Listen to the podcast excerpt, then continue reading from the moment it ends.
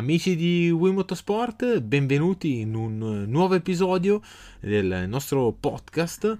Parliamo di moto. Oggi parliamo di Moto 3, parliamo di moto mondiale e siamo in compagnia di un capotecnico che non solo un, pilota, ma bensì due.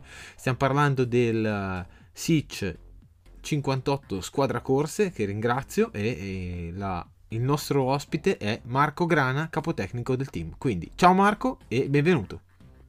Ciao a tutti, ciao e grazie per questo invito. Ci mancherebbe, grazie a te, grazie soprattutto anche al team, a Nicole che ci ha dato l'opportunità di parlare con te. E quindi eh, parliamo di Moto3, ma soprattutto parliamo di te. Quindi eh, la tua carriera eh, sportiva e comunque da dove è nata eh, anche l'essere capotecnico, capoprogetto, ecco? Ma guarda, è nato intanto da una grande passione, perché mh, credo che la base delle corse sia comunque la passione per quello che si fa. In tutti i lavori sicuramente, ma nell'ambito sportivo ti dà quella cosa in più, ti dà quella spinta in più. È nata dal campionato italiano, è nata dalla, dalla scuola, eh, scuola Ferrari, per poi passare al campionato italiano cate- nella categoria 125 e step by step mi sono poi ritrovato nel moto mondiale. Le categorie le ho fatte tutte perché sono passato dalla 125 a poi ho avuto la fortuna di lavorare per la 250 Aprilia ufficiale, per poi passare un anno di Moto 2, poi MotoGP con eh, due anni in Ducati, anni, un anno in Aprilia e due anni in Honda e poi eh, dal 2016 l'ingresso in Moto 3 con il team Gresini, con Enea Bastianini per poi arrivare ad oggi eh, col team C58 Squadra Corse dove eh, ho la possibilità di fare capotecnico a due piloti della Moto 3 e quest'anno anche a due piloti della Moto E. Assolutamente, eh, tutte categorie che sono belle categorie dove c'è eh, tanta battaglia, dove soprattutto eh, si parla di decimi, centesimi, ma soprattutto anche giovani piloti che eh, sono pronti a, a, formarsi e anche forse il bello che eh, uno li, li cresce, li plasma e vede, ritorna giovane a, a la, sua, la loro passione. Assolutamente, sicuramente quello del tornare giovane eh, è, un, eh, è, sicuramente una cosa molto vera perché con i ragazzi della Moto 3 comunque sono ragazzi che, che dai, variano dai, quest'anno dai 18, però normalmente dai 16 anni ai 24, mm, quindi eh, ragazzi molto giovani e con una mentalità a volte stramba, ma in verità è, è, la, loro, è la, loro, vita che, è, che, vivono situazioni diverse rispetto magari a quelle che potevano vivere in passato. E comunque sono ragazzi sempre molto molto energici e, e ti, rendono, ti danno quella vitalità interna che magari alcune volte ti manca col crescere degli anni, con il passare degli anni. Assolutamente, eh, poi eh, voi siete legati a Honda, quindi eh, in, col team C58 e appunto eh, Honda che ehm, da essere moto di riferimento nell'ultimo anno ha pagato un pochino il gap tecnico con, con KTM. Eh, se andiamo a parlare un pochino più sul tecnico, cosa è mancato? Ma ehm, credo che ok, ehm, eh, la differenza è stata che durante il Covid si è deciso di un po' congelare gli sviluppi sia per questione economica, eh, generale di un po' di, di tutto, insomma, dei team e di un po' dell'economia generale. Quella Honda l'ha rispettata al 100%. Eh, KTM in verità non ha mai smesso di sviluppare la moto. Eh, è stato uno sviluppo che ovviamente eh, non è stato drastico, ma step by step comunque ha creato un, uh, un piccolo gap nei confronti della Honda la Honda non, nel nostro caso non, ha, non, ci, non ci, ha supportato. Eh, quei piccoli sviluppi o quelle migliorie sono state fatte dai team in privato e quindi comunque con uno sforzo anche eh, gestionale importante. Eh, l'anno scorso eh, c'è da dire due cose, la Honda ha, eh, ha, caratteristiche diverse rispetto alla KTM, quindi sono circuiti in cui eravamo agevolati, in circuiti invece dove abbiamo sofferto un po'. Il gap c'è, loro sono forti, eh, noi manca un po' di accelerazione che è quella che poi eh, riesciamo, riescono quelli di KTM a fare la differenza durante le gare, dove c'è un po' di bagarre, dove c'è un po' di, diciamo, di combattimento, eh, loro riescono a sfruttare meglio l'uscita dalle curve, quindi eh, riescono, riescono a, a, fare qualche sorpasso in più, essere un po' più aggressivi. Noi con la Honda abbiamo bisogno un po' di scorrevolezza quando sei in bagarre fai un pochino un po' più di fatica. Però comunque rimane, rimane una moto, la Honda, dove è possibile combattere per la vittoria e l'abbiamo dimostrato anche in passato. Quindi insomma vediamo quest'anno perché comunque ricordiamo sempre che KTM l'anno scorso aveva piloti importanti, molto bravi e Honda forse aveva piloti meno esperti, quindi vediamo, vediamo quest'anno. Assolutamente, beh, eh, se voi serve più scorrevolezza, però sapendo che mettiamo un termine forte, il progetto era bloccato, quest'anno con eh, i vari sviluppi che anche Honda porterà con la moto nuova, diciamo che questo gap tenderà di, a, di, a dimezzarsi, se non a ridursi. Ma ehm, sì, l'obiettivo è sempre quello. Eh, anche quest'anno la Honda comunque non darà un grande supporto. Eh, quindi comunque anche io sto cercando di sviluppare un po' quello che posso sulla moto per migliorare questa, questo gap da KTM. Eh, vediamo, vediamo lo, lo, capiremo secondo me nelle prime gare dove, dove ci sono comunque gare eh, piste KTM come potrebbe essere un Jerez e, e vediamo, un attimo, vediamo un attimo dove ci troviamo.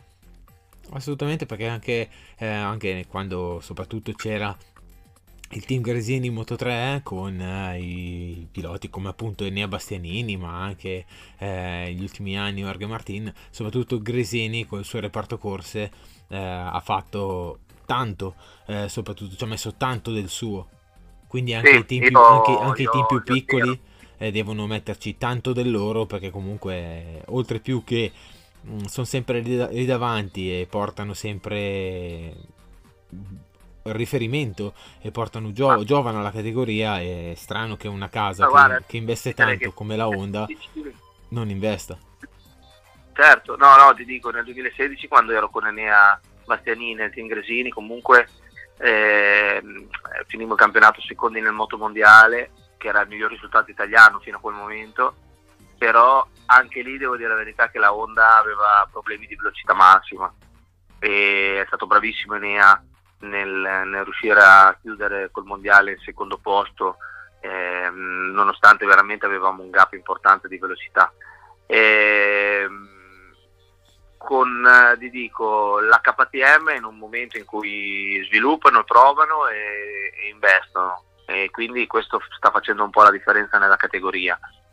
Eh, vedremo, vedremo un po' in futuro, soprattutto la, credo che il cambiamento vero e magari più difficoltoso per Honda sarà nel 2024 quando eh, diciamo che il eh, frozen del, dello sviluppo finirà e quindi ci sarà bisogno di una nuova moto anche perché cambieranno i carburanti e quindi ci sarà bisogno di, di diciamo un progetto diverso anche di motore e vedremo in effettiva se, se, se Honda vorrà eh, creare di super competitivo. Sulle gomme sempre gomma di riferimento è sempre Dunlop, quindi ormai è la gomma che funziona e sentivo che eh, tutti i team, magari anche voi vi eravate un po' lamentati che Dunlop portava delle gomme che non erano proprio nuovissime. Sul fattore invece delle benzine che si va verso più il, il fattore green, ehm, queste benzine quanto hanno eh, margine di sviluppo e soprattutto voi quanto avete lavorato per adattare queste nuove benzine? Ma guarda, allora, eh, per quello che riguarda la gomma, eh, sì, è un monogomma Dunlop. Eh, in generale credo che le gomme siano da migliorare eh, soltanto una mescola, che è quella dal, da bagnato, perché è una gomma un po' sovradimensionata, diciamo. Eh, quindi se, se, ci vuole, se, ci fosse la possibilità di avere una miglioria sicuramente sarebbe su quella gomma. Per quello che riguarda le gomme invece da, d'asciutto, le mescole d'asciutto. Eh, Dunlop comunque nell'ultimo anno ha sviluppato due mescole che, che non sono male, i lap time comunque vengono migliorati, le moto comunque di cadute ce ne sono, ce ne sono poche. Eh, le benzine vedremo perché sarà nel 2024, quindi il prossimo anno. E, mh, quest'anno, come l'anno scorso, abbiamo il eh, monomarca anche nella benzina, che è sempre Petronas, in precedenza era Help, però diciamo che tra Petronas e Help poca differenza, nel senso che il, la base è, è, uguale. Per quello che riguarda le nuove benzine vedremo, mm, però dipende anche, insomma, come ti dicevo, quello che la Honda vuole, vuole fare, insomma, se la Honda è una casa che se volesse essere competitiva eh, soprattutto in una categoria Moto 3, saprebbe come, come esserlo. Quindi aspettiamo, abbiamo un risponso da parte loro mm, positivo, nel senso che hanno intenzione comunque di, di continuare, di sviluppare. Quindi noi siamo solo qui alla porta e aspettare che, che, che risolvano qualche nostro problemino, insomma perché appunto è sempre questo della, dell'adattare benzine nuove si è visto anche di riflesso, molto di riflesso, e in Formula 1 quando quest'anno sono passati a, da 5% di etanolo al 10% di etanolo si è visto come tutti i motoristi hanno un po' eh, sofferto nell'adattarsi a questa nuova caratteristica. Quindi anche in Moto 3 che è tutto molto competitivo molto spinto soprattutto perché comunque vedere le gare di Moto 3 è bellissimo perché comunque eh, vedi le battaglie di 20 piloti anche, anche per gruppo 20 piloti per gruppo e comunque vedi che comunque le gare sono incerte fino all'ultima curva. Certo beh quello è la caratteristica della Moto 3 eh, bassa cilindrata non troppa potenza. I piloti comunque eh, che corrono hanno, hanno la possibilità in tutte le categorie siamo in, una, in un'era in cui tutti i piloti hanno moto competitive, eh, non c'è questa differenza tra un team e un altro, la differenza nella Moto 3 sono i particolari, sono la messa a punto.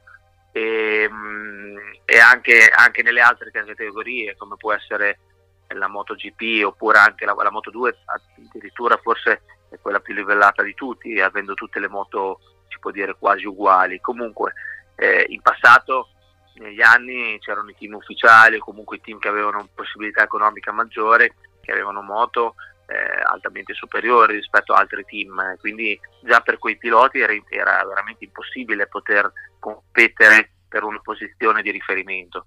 Eh, ora eh, qualsiasi pilota, qualsiasi team comunque ha la possibilità di, di vincere eh, se, se il pacchetto funziona e questo fa, che, fa sì che eh, tutti i team devono spremere al massimo le proprie moto, ma soprattutto trovare sempre qualcosa in più per, per emergere. Questo, eh, e questo è molto complicato. Insomma. I team comunque che sono nelle posizioni di vertice della Moto 3 più o meno sono sempre quelli, però eh, è complicato, è complicato perché tutti anche gli altri team comunque migliorano ogni anno, quindi fare la differenza è sempre, sempre più difficile.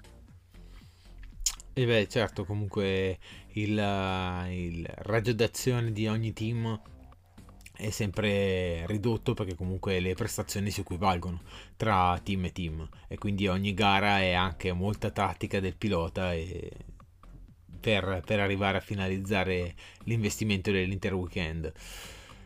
Eh, la crescita soprattutto anche, anche tua perché comunque di piloti siete passati da Arbolino, Suzuki, Antonelli, Fellon, Rossi. E comunque è stata un'escalation anche di piloti italiani o naturalizzati perché comunque Suzuki che vive a Riccione eh, comunque era parte integrante del team. Adesso è passato a Leopard comunque sempre Honda. E, e quindi eh, da parte vostra eh, la crescita del team da, da Arbolino fino ad arrivare a, ad oggi che siamo con Rossi e il nuovo innesto Toba. Mm, vorrei che mi raccontassi un attimino come, come l'hai vissuta da, dalla nascita fino anche, anche all'incontro con questi piloti. Ma guarda, intanto il team personalmente me lo sento molto, molto mio, molto mio perché quando nel 2017 Paolo Simoncelli decise di entrare nel motomondiale, comunque ehm, io entrai nella C58 e c'era un po' da fare tutto, mancava la struttura, mancavano i meccanici, mancavano i telemetristi, mancavano gli attrezzi, mancava il camion, non c'era nel, nulla, c'era la volontà e, e basta. E, ehm, quindi insomma eh, aver creato una struttura mi, mi, rende comunque orgoglioso di, di, di, di quello che è eh, e soprattutto me la sento abbastanza in mano ecco mh, ovviamente eh, per quello che riguarda la gestione. Ecco.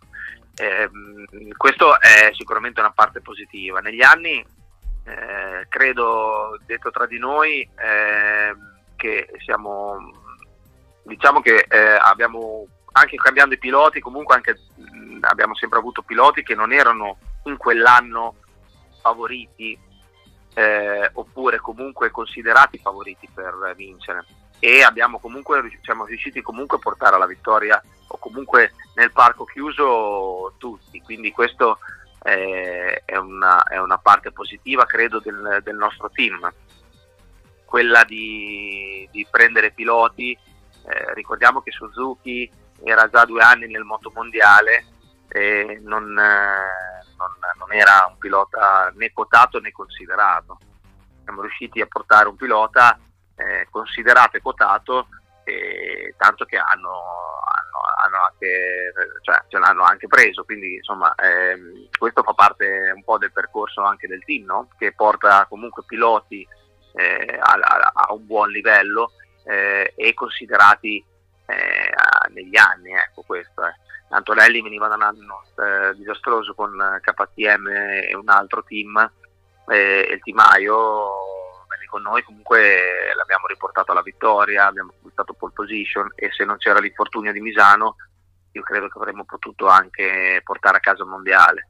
Eh, purtroppo insomma, abbiamo avuto l'infortunio anche l'anno dopo con Suzuki quando eravamo terzi nel mondiale, insomma eh, quello va oltre diciamo, il, normale, eh, il normale correre. Comunque eh, non lo so, eh, sicuramente quest'anno eh, abbiamo, abbiamo, un italiano che è Riccardo Rossi, ma abbiamo altri due italiani anche della Moto E, quindi siamo un team con quattro piloti in cui tre sono italiani e questo credo che sia bello per, per noi, per tutti.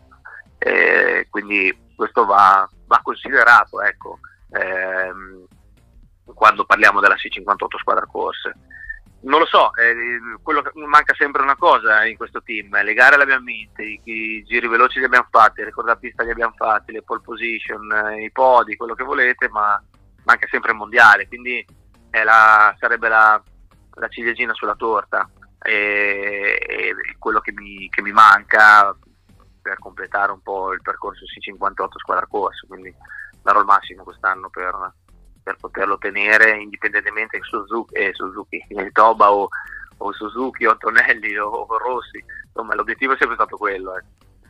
No, l'obiettivo non cambia e ne sono certo che farete di tutto per eh, conseguirlo e soprattutto è una cosa che vi meritate. Però comunque se eh, i piloti li avete sicuramente valorizzati dopo anni difficili, la, la parte di merito va riconosciuta vi, vi va riconosciuta, eh, soprattutto anche a merito di, di, Paolo per la fiducia, la voglia e soprattutto anche la eh, capacità eh, di, di, anche tua di scegliere i piloti, ma anche la, la, la, tua parte anche di metterli in condizione perché sei parte integrante soprattutto forse anche fondamentale. Vero i piloti vanno in pista però chi li ascolta chi li consiglia chi li, gli mette in condizione e gli setta la moto e quello sei te. Sì, sì, sai, il team è un team che funziona quando tutti, tutti lavorano stesso, nella stessa direzione. Personalmente, ripeto, sono soddisfatto, anche Riccardo Rossi comunque non era un pilota diciamo, di riferimento della Moto 3 e l'anno scorso invece ha fatto gare da, da vero campione.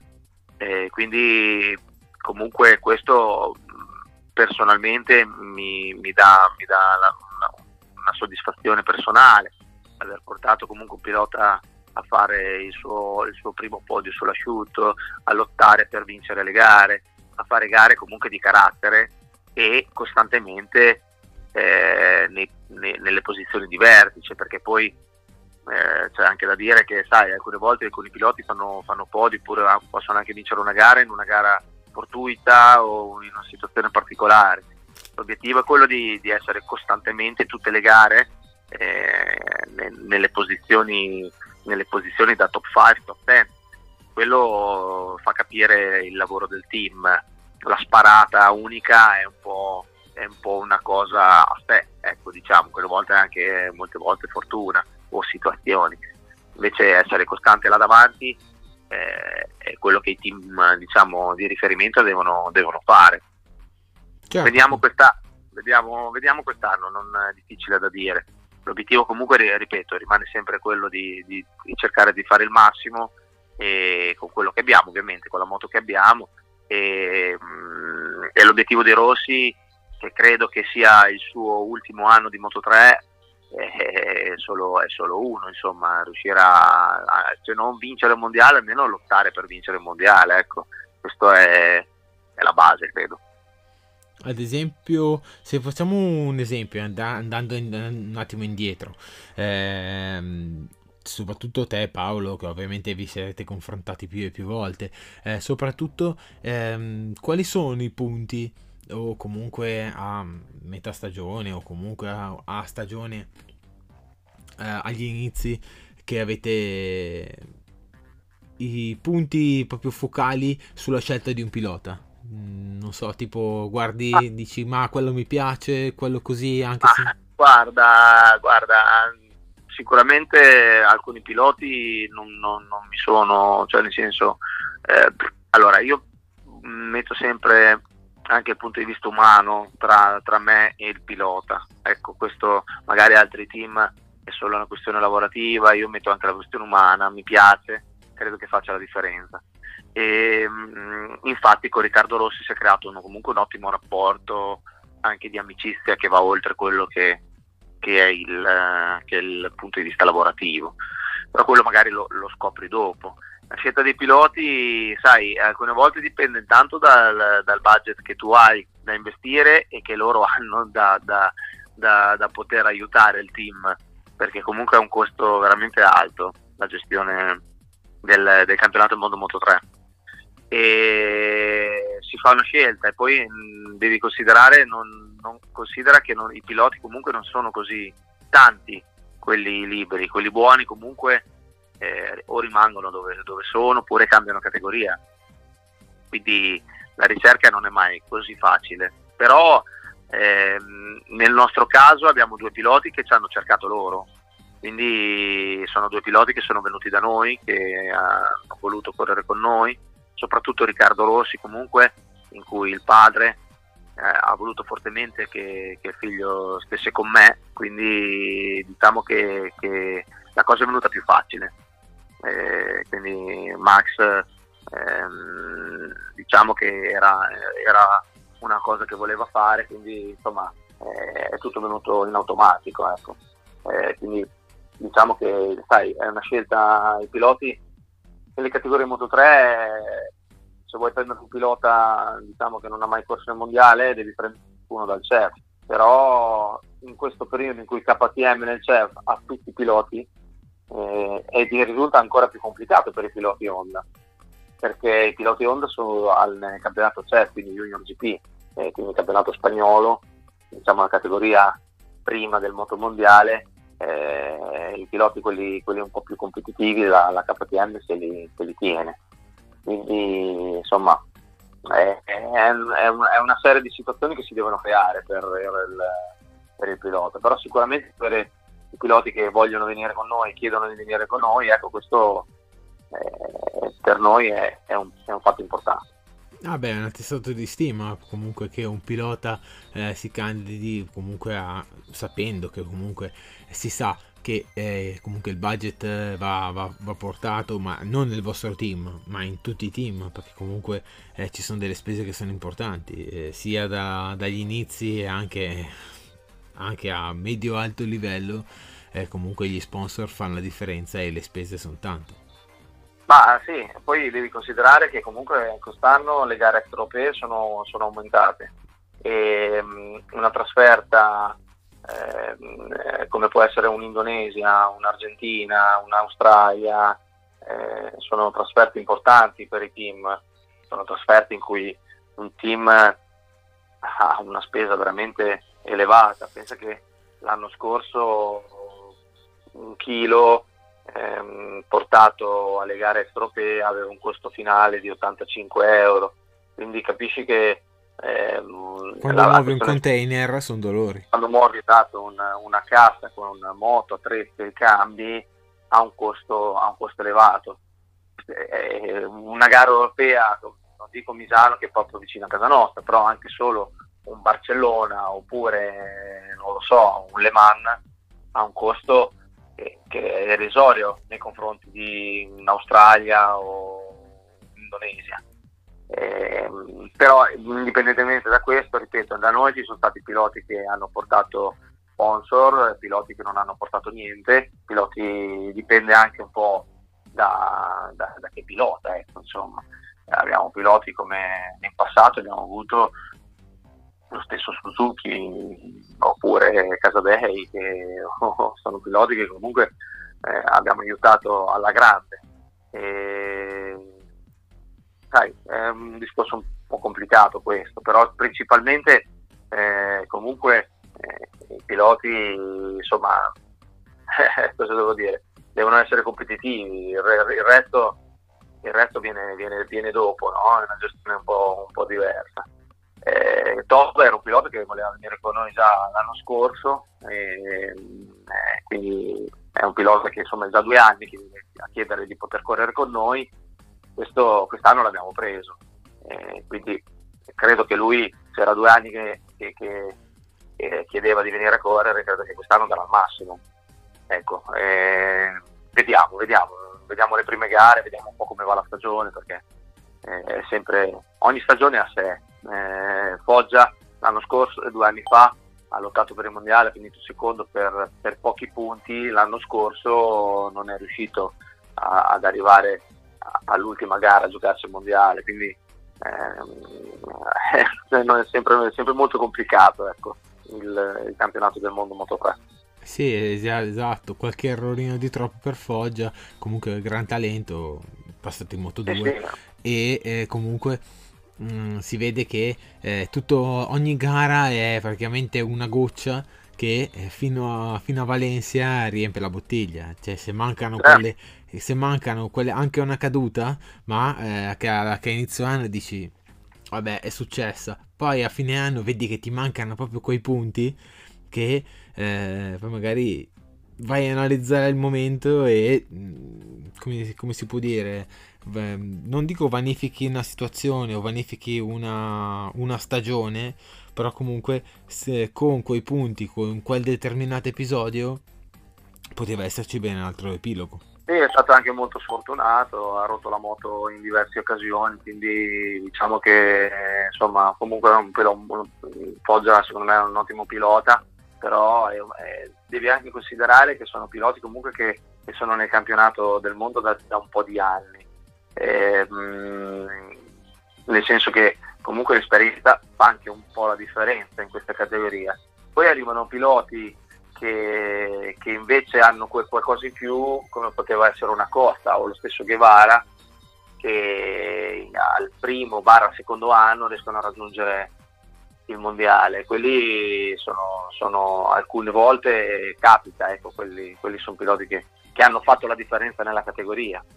Adesso ecco. ti, faccio eh. un, ti, faccio un, esempio, poi, poi torniamo a parlare di, di te e C58 eh, tipo quest'anno torna Fenatico Snipers, che comunque ha già corso tanti anni in, in Moto 3, eh, a, a Misano nel 2020 o 2021 era in, in lizza per il titolo, poi è caduto e lì si sono, quando era nel team di Max, se non sbaglio, esatto, si sono un po' spente un po' tutte le le fasi di, di, ambizione per il titolo, quest'anno ritorna. Comunque anche lui è un pilota che ha molte esperienze, Moto 3 sarà un purtroppo un vostro rivale, però comunque dai, eh, l'esperienza, guarda, l'esperienza è vero che fa tanto. Sì, sì, l'esperienza fa tanto, però se, cioè, nel senso Suzuki e Fenati ormai sono tantissimi anni che sono nella categoria Moto 3. Eh, un pilota come, come, Riccardo oppure un pilota giovane deve pensare ad altro, nel senso che questi piloti deve, deve, deve riuscire a metterli dietro. Ecco. Eh, è chiaro che l'esperienza fa la differenza, non lo so. Fenati sicuramente eh, è un buon pilota, un ottimo pilota, ha dimostrato in passato, ha vinto, eh, quindi piloti che vincono sono sempre piloti che comunque hanno, hanno fatto la differenza. No? È un pilota italiano, cosa devo dire? Non lo so, eh, sicuramente sarà uno di quelli eh, duri perché Romano è un pilota tosto, però noi, non c'è solo lui, nel senso che credo che siano altri piloti che eh, siano in lista per il mondiale. Sasaki per esempio è quello che ha fatto più la differenza l'anno scorso, ci sono diversi piloti KTM come Onku, eh, insomma mm, lo stesso Masia, eh, ce ne sono tanti quest'anno che possono vincere. Eh, vedremo, vedremo, vedremo, vedremo come un po' tutti. Certo. Prima hai parlato delle difficoltà logistiche, anche e soprattutto anche dei costi.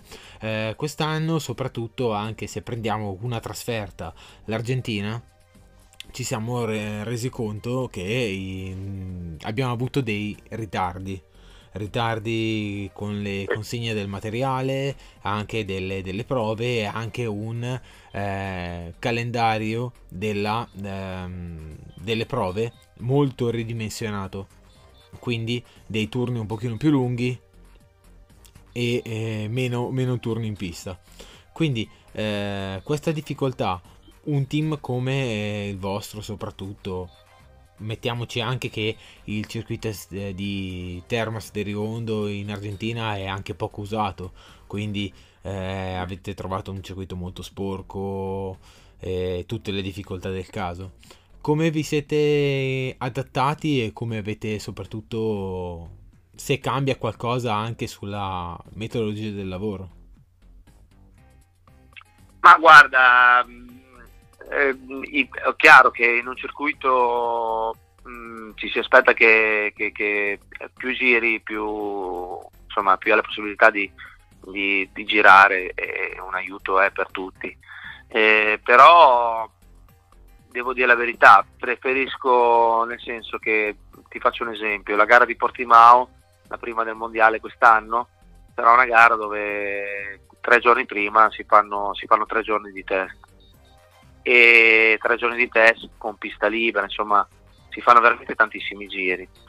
Ecco, eh, quella secondo me è una gara un po' sfalsata, un po' sfalsata perché eh, quando dai la possibilità a tutti i team e tutti i piloti di poter fare tantissimi giri, eh, il livello è ovvio che, che, sia, che sia, veramente eh, quasi uguale per tutti i piloti a me piace più i circuiti dove, dove, bisogna raggiungere velocemente il setup della moto, dove il team può fare la differenza. E quello magari nei circuiti come è stato l'Argentina l'anno scorso, dove hai preso l'Argentina, dove noi abbiamo lottato per il podio fino all'ultima curva ed è stata forse la gara dove Riccardo è la prima volta in assoluto, anche lui scese dalla moto e era sorpreso. Quelle secondo me sono le gare dove i team, quelli, quelli giusti, fanno, fanno la differenza. Io personalmente preferisco arrivare in un circuito e avere la possibilità di alcune volte di fare me- meno giri, la differenza tra i piloti sarà, sarà maggiore. Eh, sarà maggiore perché, ripeto, un, ricordo il Qatar per esempio anche eh, dove si girava comunque nei, nei, nei test IRTA per tre giorni, eh, è chiaro che quelli dopo vengono un po' agevolati tutti i piloti oh, e quindi è, un, è una gara un po', un po diversa. Eh, però comunque eh, devo dire la verità, eh, anche i piloti giovani eh, in questa era moderna ah, raggiungono immediatamente un ottimo livello. Eh, una pista nuova come poteva essere quest'anno l'Indonesia o comunque come sarà, quest- come sarà l'anno scorso scusa, l'Indonesia o come sarà quest'anno il Kazakistan, già all'FP2 eh, hanno chiaro dove, dove, sono le territori giuste, dove, dove, dove bisogna frenare, che problematiche ci sono. Insomma, abbiamo un livello alto sia dei team ma anche, anche di questi ragazzi. E quindi eh, il fatto di girare meno eh, con pista sporca o comunque una pista più complicata alcune volte a me piace molto di più rispetto alla pista perfetta perché puoi fare, puoi fare di più la differenza.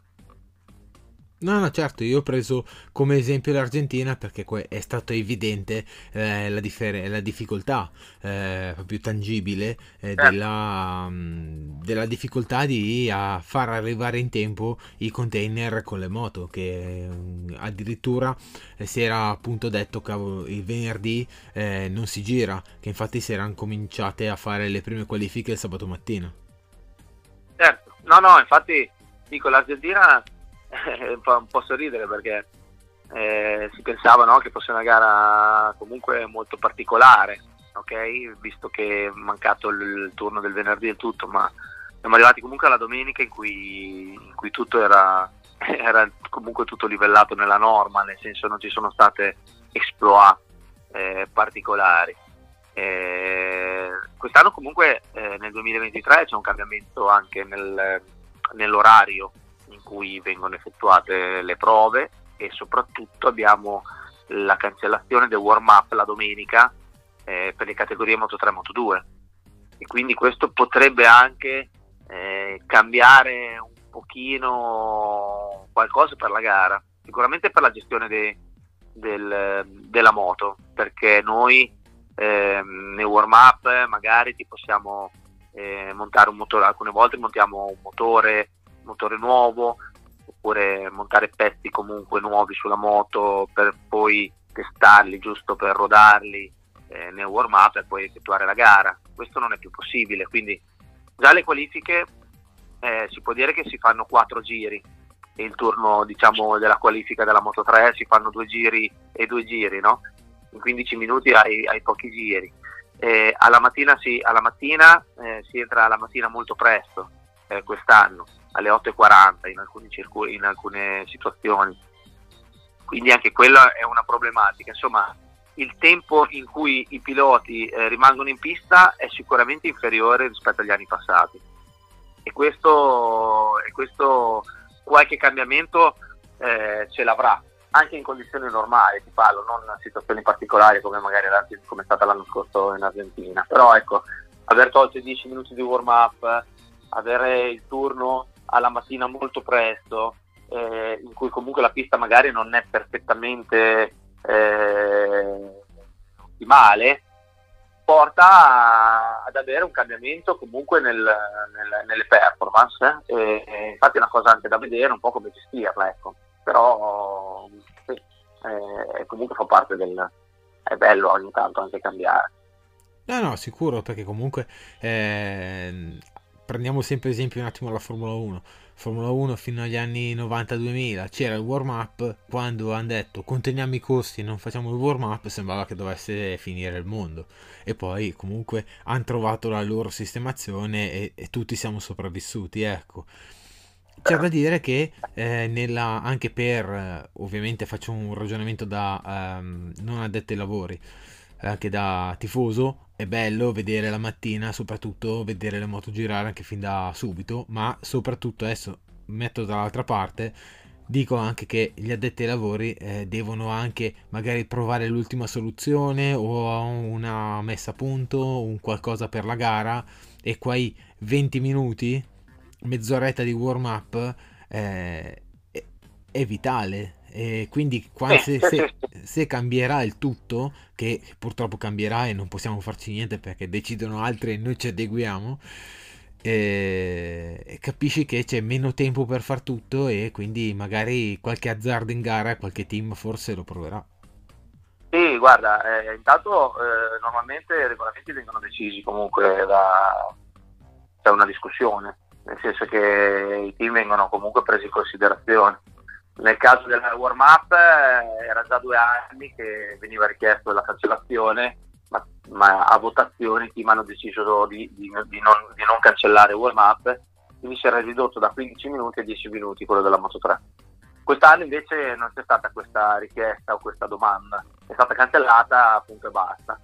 E io non sono pro a questa cosa, non sono pro perché devi considerare che comunque nella categoria Moto 3 ci sono ragazzini in cui alcune volte sai, tu ehm, partire, eh, fare un warm up, eh, ti dà anche la possibilità di, di provare la frenata, di provare la staccata prima della gara, perché è un turno che non serve, un turno non serve, penso che non è che ti permette di partire in qualifica in una posizione se vai più forte oppure entrare direttamente tra la Q1 e la Q2 nelle prove libere. È un turno diciamo solo per, per testare delle cose, provare la partenza, eh, poter eh, concentrarsi per la gara.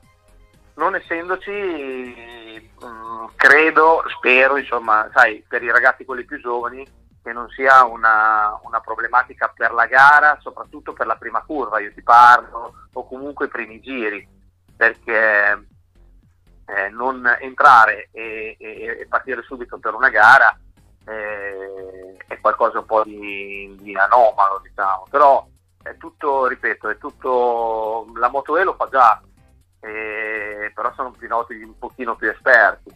Eh, è, tutto, è, tutto, da vedere, era meglio averlo warm up per tutti, sia per i team che per i piloti, però comunque, eh, ripeto, il, il, il regolamento è questo, quindi dobbiamo cercare comunque di cambiare un po' il nostro metodo di lavoro e, e provare quello che si provava nel warm up è provarlo un pochino prima. Ecco.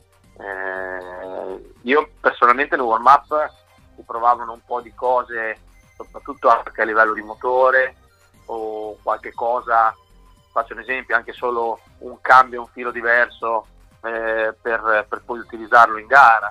Quello lo devi, lo devi immaginare, calcolare senza testarlo effettivamente in pista. Quindi il sistema di lavoro del weekend credo che cambia un pochino. Mm, però va bene insomma. Diciamo che il warm up eh, se tu hai parlato del cambio e almeno dal mio punto di vista è basilare perché in base a come va la qualifica tu devi decidere il cambio perché se fai una gara eh, che parti dietro devi fare un cambio che valorizzi le scie quindi un pochino più lungo perché dimmi se sbaglio che se così valori, non va all'imitatore, se parti davanti puoi permetterti anche un cambio un pochino più corto che non hai bisogno di eh, prendere tutte queste scie, non hai, hai forse sì. magari bisogno di un cambio un pochino più corto.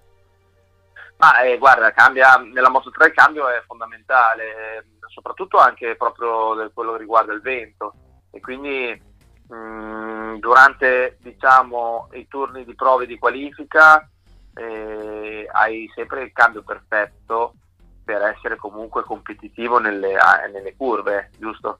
Invece in gara alcune volte eh, questo devi, devi, limitare un po' questa, questa, precisione nelle curve per avere poi una velocità ottimale.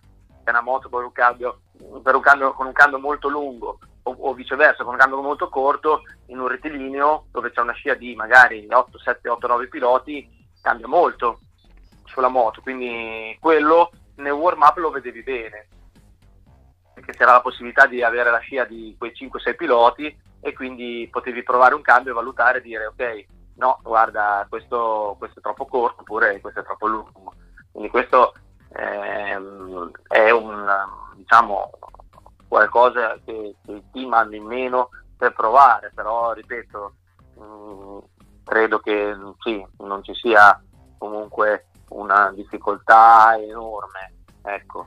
Eh, era più secondo me per, per, i piloti, quelli più giovani, era un po' come dire scaldarsi prima di, prima di una gara. Esatto. Qui, eh, se tocchiamo un altro argomento, l'argomento qualifiche, diciamo che a meno è sempre un pochino turbolento, ecco, come, come, argomento, perché comunque ci sono tante penalizzazioni, tanti piloti che si aspettano. Quest'anno si è visto anche in MotoGP nella Q1 di, di Silverson, che appunto con tutti i rischi, perché in Moto3 almeno sembrano non calcolarli, invece quando una MotoGP arriva lanciata, tipo come Bezzecchi, che si è trovato un muro di moto. Eh, quasi ferme, perché quando la MotoGP Papiano è, è quasi ferma, e, e quindi hanno cominciato a dire, eh, forse sai, è pericoloso, però si è toccato anche, forse anche il fondo eh, nell'episodio che è successo ad Aragon nei box. Ah, lì sì, lì è successo qualcosa che ovviamente non deve accadere, però mm, cosa devo dire? Da una parte un po' mi no, ha fatto quello, sorridere. Quello che puoi dire, ecco.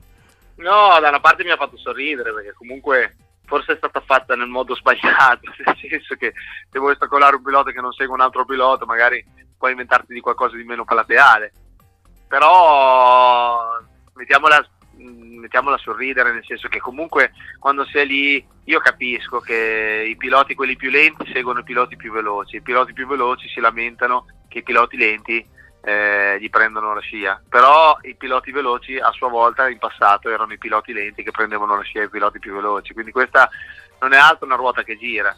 Eh, io dico sempre ai miei che quando ti prendono la scia o comunque vogliono prendere la tua scia vuol dire che sei veloce e quindi è un punto di stima eh, non, di, non di, diciamo di, di problematica. Eh, cosa dire? Lì è stato brutto da vedere, è stato brutto da vedere, però in effettiva non c'è stato nessun rischio diciamo, per, per il pilota, per nessuno, è solo stato un brutto gesto eh, antisportivo più che altro, eh, però ripeto, ci sono tanti altri gesti antisportivi che, che, fanno anche i piloti in pista che non vengono considerati, come ostacolare un pilota mentre, mentre sta facendo il suo giro veloce, eh, oppure mettersi in traiettoria no? mentre quando vedi che uno sta migliorando proprio il tempo. Io li metto più o meno sulla stessa antisportività di un mm. gesto di Aragon, eh, meno plateale, però rimane. La Moto 3 è una categoria in cui la scia fa la differenza, quindi non, eh, soprattutto sul giro secco, insomma e quindi è, è inevitabile. O, o, applichiamo la Super Bowl oppure questo è inevitabile. E, mh, mm, non deve accadere quello che è successo perché è un meccanico che si, non si devono permettere comunque di toccare la moto di un altro pilota. Però eh, è successo, eh, fortunatamente comunque non c'è stato nessun tipo di, di guaio per la salute di nessuno. Però ecco, questo io ripeto, Mm, molti, molti, team manager, comunque molti capi tecnici o piloti si lamentano spesso che quel pilota ha scia, gli ha preso la scia e tutto. Eh, io non, non, non, mi lamento, nel senso che comunque anche a noi mi ricordo aspettavano solo noi che uscissimo dal box, eh, ti devi inventare qualche cosa e soprattutto comunque, ripeto, eh, i, tutti i piloti seguono, cercano di prendere la scia dei piloti più veloci, quindi eh, essere il pilota più veloce, essere il pilota che è eh, ricercato vuol dire che è un pilota, un pilota veloce, quindi eh, fa parte un po' del gioco, no? Spero che quest'anno in tanti aspettano la, la, la nostra scia, ecco, quello, quello sicuro. Eh, vediamo, comunque la Moto 3 questa è una, è una situazione inevitabile, quindi, potremmo parlarne per ore, ma non, cioè, dovrebbe fare la differenza, dovrebbe fare il regolamento creando una qualifica ad hoc, cioè una Super Bowl per, per ogni pilota. No, no, certo, certo, diventerebbe come una prova speciale da, da rally o come era la Superbike sì. dei fratelli Framini, ecco, con la famosa esatto, Super Bowl. Esatto, esatto, esatto. Come una discesa Quella... di sci, ecco. Certo, mm, credo che molto spesso, ripeto, molti piloti eh, partono, partono, in posizioni in cui, in cui non si sa che il loro livello non è quello, però credo che in gara, una volta che eh, i piloti, quelli diciamo che, che, riescono a raggiungere quell'uptime da soli, eh, eh, iniziano a spingere piano piano tutto, tutto, tutto ritorna al suo posto. Eh, però sì, per l'ambizione diciamo, della qualifica, partire davanti è sempre più bello, no? No, no, eh, non metto in dubbio. L'unica cosa che volevo dire è che è vero, eh, vanno messi, eh, sono d'accordo con te, eh, che vanno messi sullo stesso livello. Eh, gesti anche antisportivi, gente che rovina il giro e così. Però diciamo che in quel caso medesimo è stata pr- praticamente a parte un episodio brutto, però è stato proprio un episodio eh, senza modo di migliorare, cioè senza um, seconda chance, perché era l'ultimo tentativo, eh, mancava giusto il tempo per entrare in pista, fare il giro di lancio e il giro cronometrato e appunto il meccanico è andato proprio con l'intento di spegnergli sul bottone rosso. Ah no, no, eh, ripeto, è stato un gesto bruttissimo antisportivo, proprio forse il limite. Eh, non, non hanno fatto può... altro che, met- che, mettere la moto nel box perché non c'era neanche il tempo di entrare in pista. Sì, non è, non è giustificabile, cioè nel senso che però è, una, è, una, è, un episodio in tanti anni, è successo una volta, cioè, ehm, purtroppo capita, capita in tutti gli sport, no? di, di, dei gesti antisportivi, questo è stato uno di quelli, eh, sono sicuro che chi, chi, chi l'ha fatto eh, comunque si, si, si, è già pentito di quello che, che, ha fatto. È stato un momento forse anche dovuto un po' alla foga del momento, perché la qualifica è sempre un momento molto concitato. Ma anche eh, perché non eh, scappa più niente al mondo di oggi, cioè tutto ripreso. Sì. Quindi. Sì, esatto, esatto. Cioè, non è come nel calcio, non è come negli sport anni 90 dove in campo si pestavano, per, per fare un esempio, e certo. doveva esserci il filmato preso da qualcuno molto lontano, sfocato. Cioè, adesso con, le, con, i mezzi che ci sono adesso, che è un bene, eh, perché la copertura televisiva è un bene, ma adesso non scappa niente. No, no, sicuramente. Cioè, eh, no, no, sicuramente. Guarda, è un gesto che eh, è fine a se stesso, nel senso che mm, credo che per i prossimi anni non ricapiterà più e credo che sia un gesto purtroppo è capitato, ma non, non va oltre a quell'episodio. Ecco. Eh, per me è più importante comunque controllare anche proprio questi piloti che alcune volte, eh, ripeto, si mettono in traiettoria e si creano dei rischi importanti e questo secondo me su questo c'è ancora tanto da lavorare perché mh, l'organizzazione sul fatto delle penalità o comunque del, eh, del, del, del, controllo in pista è un po' carente, un po' carente perché non ci sono eh, penalità eh, uguali per tutti, una volta viene data la penalità in un modo, un'altra volta in un altro modo. Insomma, quello è, secondo me è, è una cosa che, che, che, altamente bisogna migliorare in questo momento, in tutte le categorie, perché poi lo, eh, diciamo che chi controlla è, sono sempre le stesse persone. No?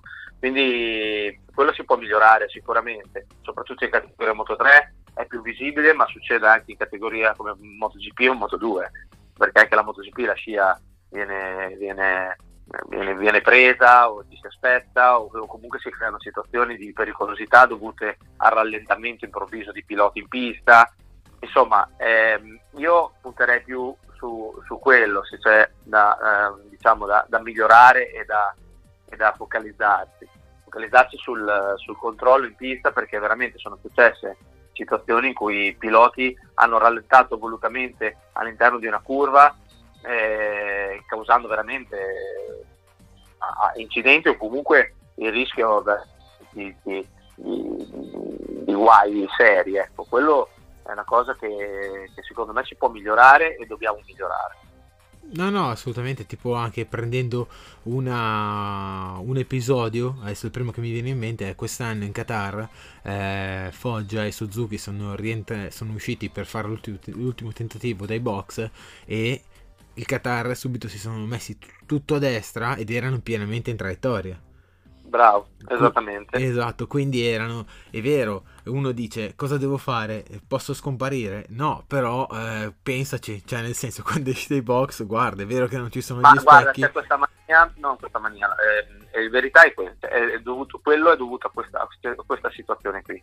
Eh, si aspetta che il pilota eh, o un gruppo di piloti escano dai box, nel loro giro di lancio tu esci dal box, in modo che loro stanno spingendo per fare il proprio giro, normalmente i piloti fanno tutti due giri e tu hai un giro utile per eh, spingere e prendere la scia di quegli altri.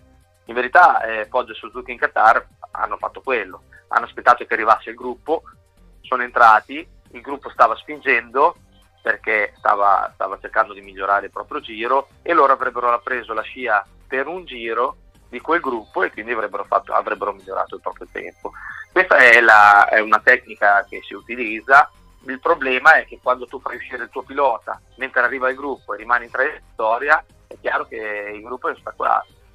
E noi è successo tantissime volte a noi questa cosa qua, perché un conto è aspettare nei box, un conto invece è, è, è raggrupparsi a un gruppo che è già in pista che spinge. Solo che lì un po' il team dovrebbe un attimo, o lo fai uscire un filino prima o, oppure un filino dopo, no? Per modo che non ostacoli gli altri, perché veramente chi arriva molte volte, un conto se escono due piloti, ma immagina, eh, sta arrivando un gruppo di 5-6 piloti che passa sul rettilineo, Qatar siamo a 240 all'ora, e alla prima curva si trova eh, 8 piloti che sono appena usciti dal box e fermi in mezzo, capisci che è una situazione molto pericolosa e quindi eh, è una cosa che non deve capitare. Nel caso del Qatar con Suzuki e Foggia capita questo, ecco.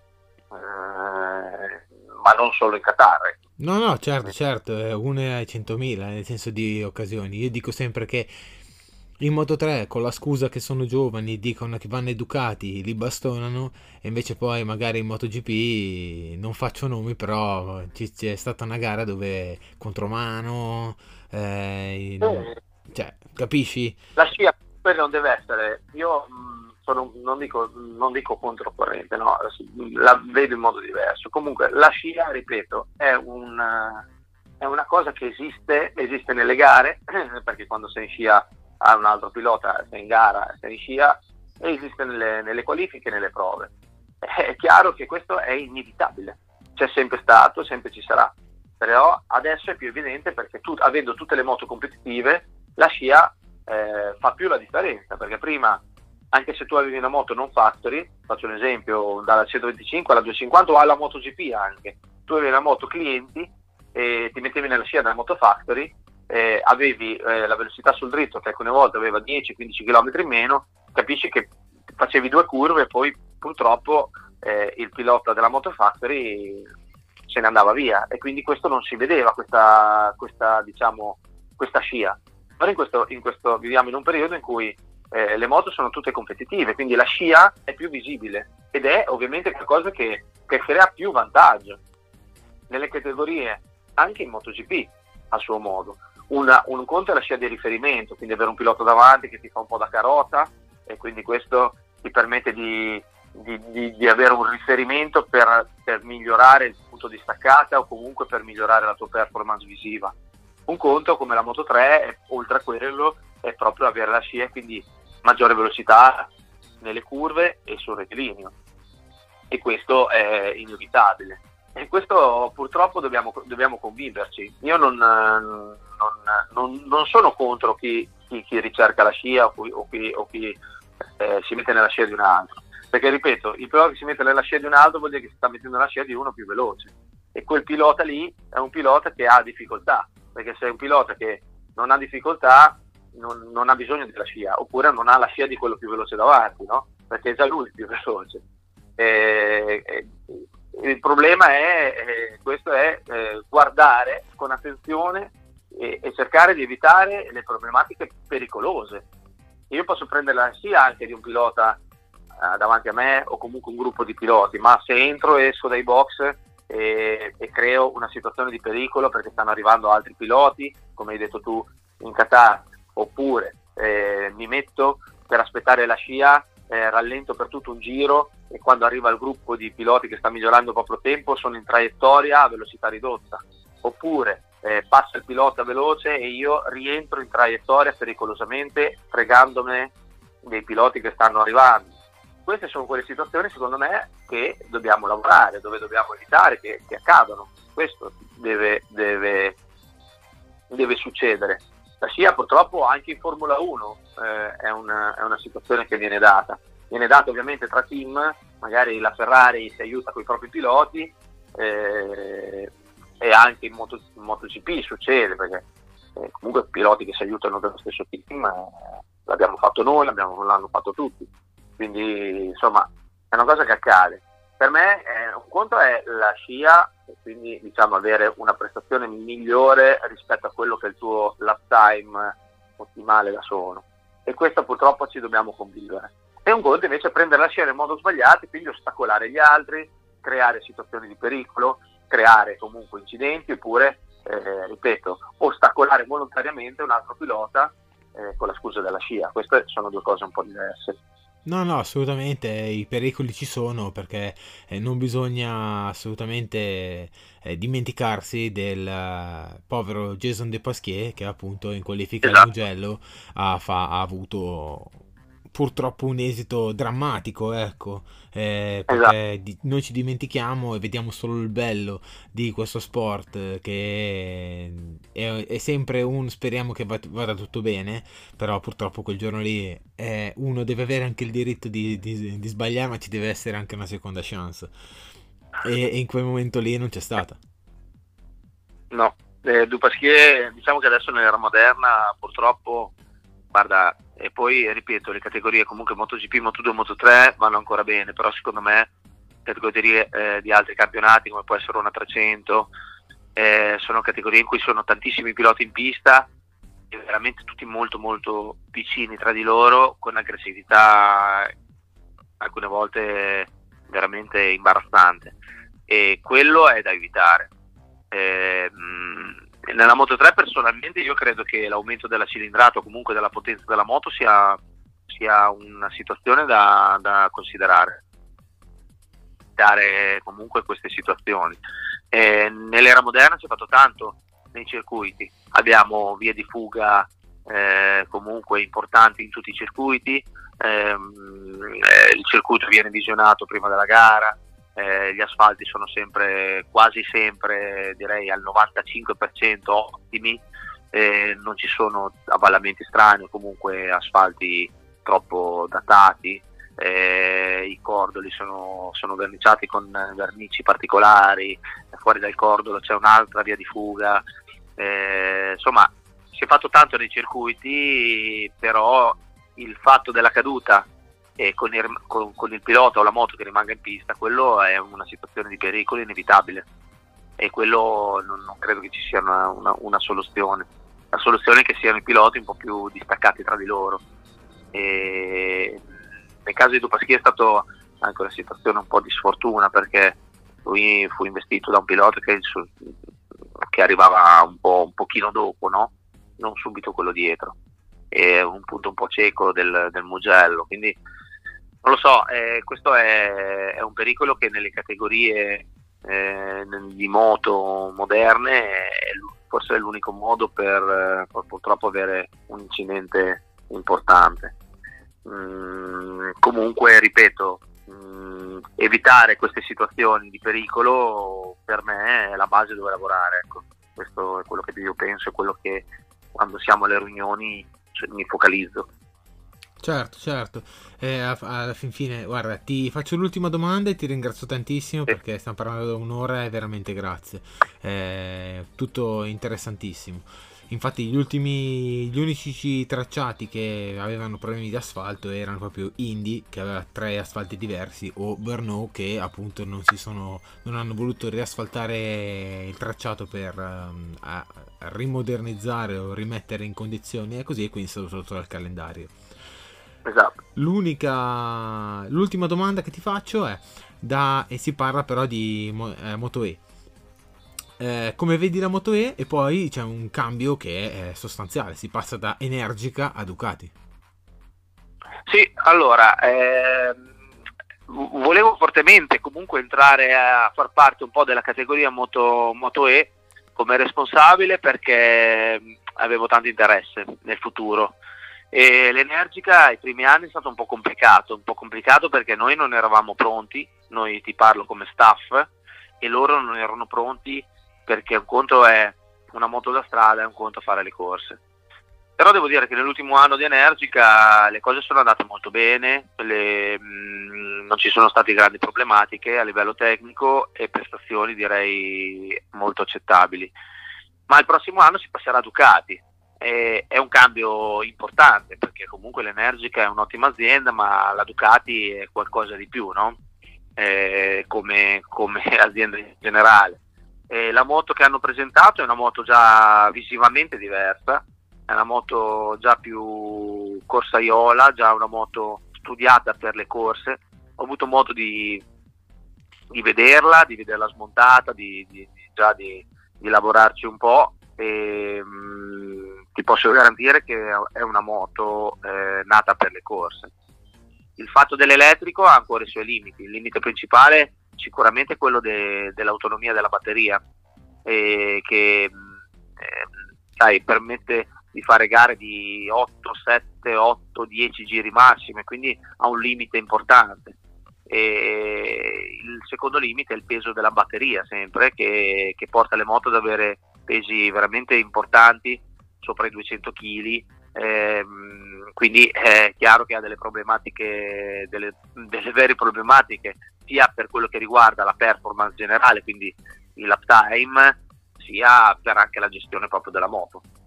Però, come dire, ehm, non credo che siamo pronti ancora a introdurre eh, la categoria di una moto elettrica al posto di una moto GP, al posto di una moto 2 o al posto di una moto 3.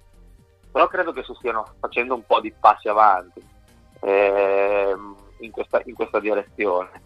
Eh, ripeto, mh, lavorare su queste moto elettriche ehm, è comunque qualcosa di diverso che può piacere o non piacere, però comunque, ripeto, è sempre una moto, una moto in cui devi, devi, fare, devi andare forte, devi riuscire a migliorare, devi riuscire a battere gli altri, quindi il concetto è, è sempre lo stesso.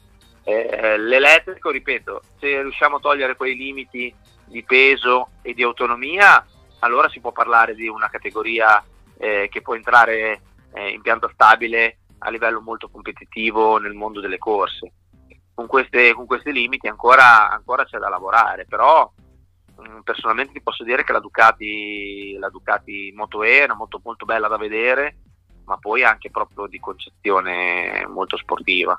E, mh, mm, Ducati ha voluto un po' eh, entrare nel mondo delle moto elettriche anche perché comunque la direzione un po' generale è quella, non so se sarà quella nel futuro, però comunque si sta andando in quella direzione, quindi credo che anche per loro farsi un po' di esperienza eh, sia, sia, importante. Ehm, noi abbiamo due piloti, abbiamo due piloti italiani, uno è Kevin Zannoni che correva con noi anche l'anno scorso e uno abbiamo Kevin Manfredi eh, che viene dal team Pramac e viene con noi. E primo anno di moto elettrica con Ducati è un anno un po' nuovo per tutti, quindi eh, nei, negli anni passati comunque eh, si aveva un po' di basi, qui si riparte da zero e quindi c'è tanto da lavorare. Ci sono i primi test, i primi giorni di IRS e, e vediamo. Per ora la Moto E ha un calendario mm, molto ridotto, sono 8, 8 eventi eh, con due gare per ogni, per ogni, evento, quindi diciamo sono 16 gare nel complessivo, però sono 8 gran premi, eh, quindi è un po', un po' limitato ancora, però è sempre un campionato del mondo, quindi è sempre un campionato che uno deve provare a vincere. Certo. Guarda, da parte mia ti ringrazio, siamo arrivati a un'ora quasi dieci, ti ringrazio veramente tanto e rinnovo l'in bocca al lupo per l'inizio dei, dei campionati, sia Moto 3 che Moto E, quindi ti ringrazio tanto per eh, essere stato in mia, in nostra compagnia. E niente, eh, ci risentiremo più avanti, magari a metà campionato, per fare il punto della situazione su come va questo 2023. Ok, perfetto. Intanto grazie a tutti voi e speriamo di risentirci e avere, e avere qualche, qualche argomento positivo verso metà della stagione. Ah, guarda, se vincete a Portimao ti, ti chiamo subito. allora aspetto la tua chiamata. Guarda, ti, ti chiamo subito se vincete a Portimao. Aspetto la tua chiamata allora. Guardati, eh. sono già lì, sono già lì. ok, grazie mille. Grazie mille, grazie Marco. Grazie team C58, grazie a tutti. Alla prossima, ciao ciao. Se sei alla ricerca di motori, Will Motorsport è il podcast che fa per te. Lo trovi su tutte le piattaforme Spotify, Anchor, Other Google Podcast, Apple Podcast e Overcast. Segui la pagina Instagram e unisciti al canale.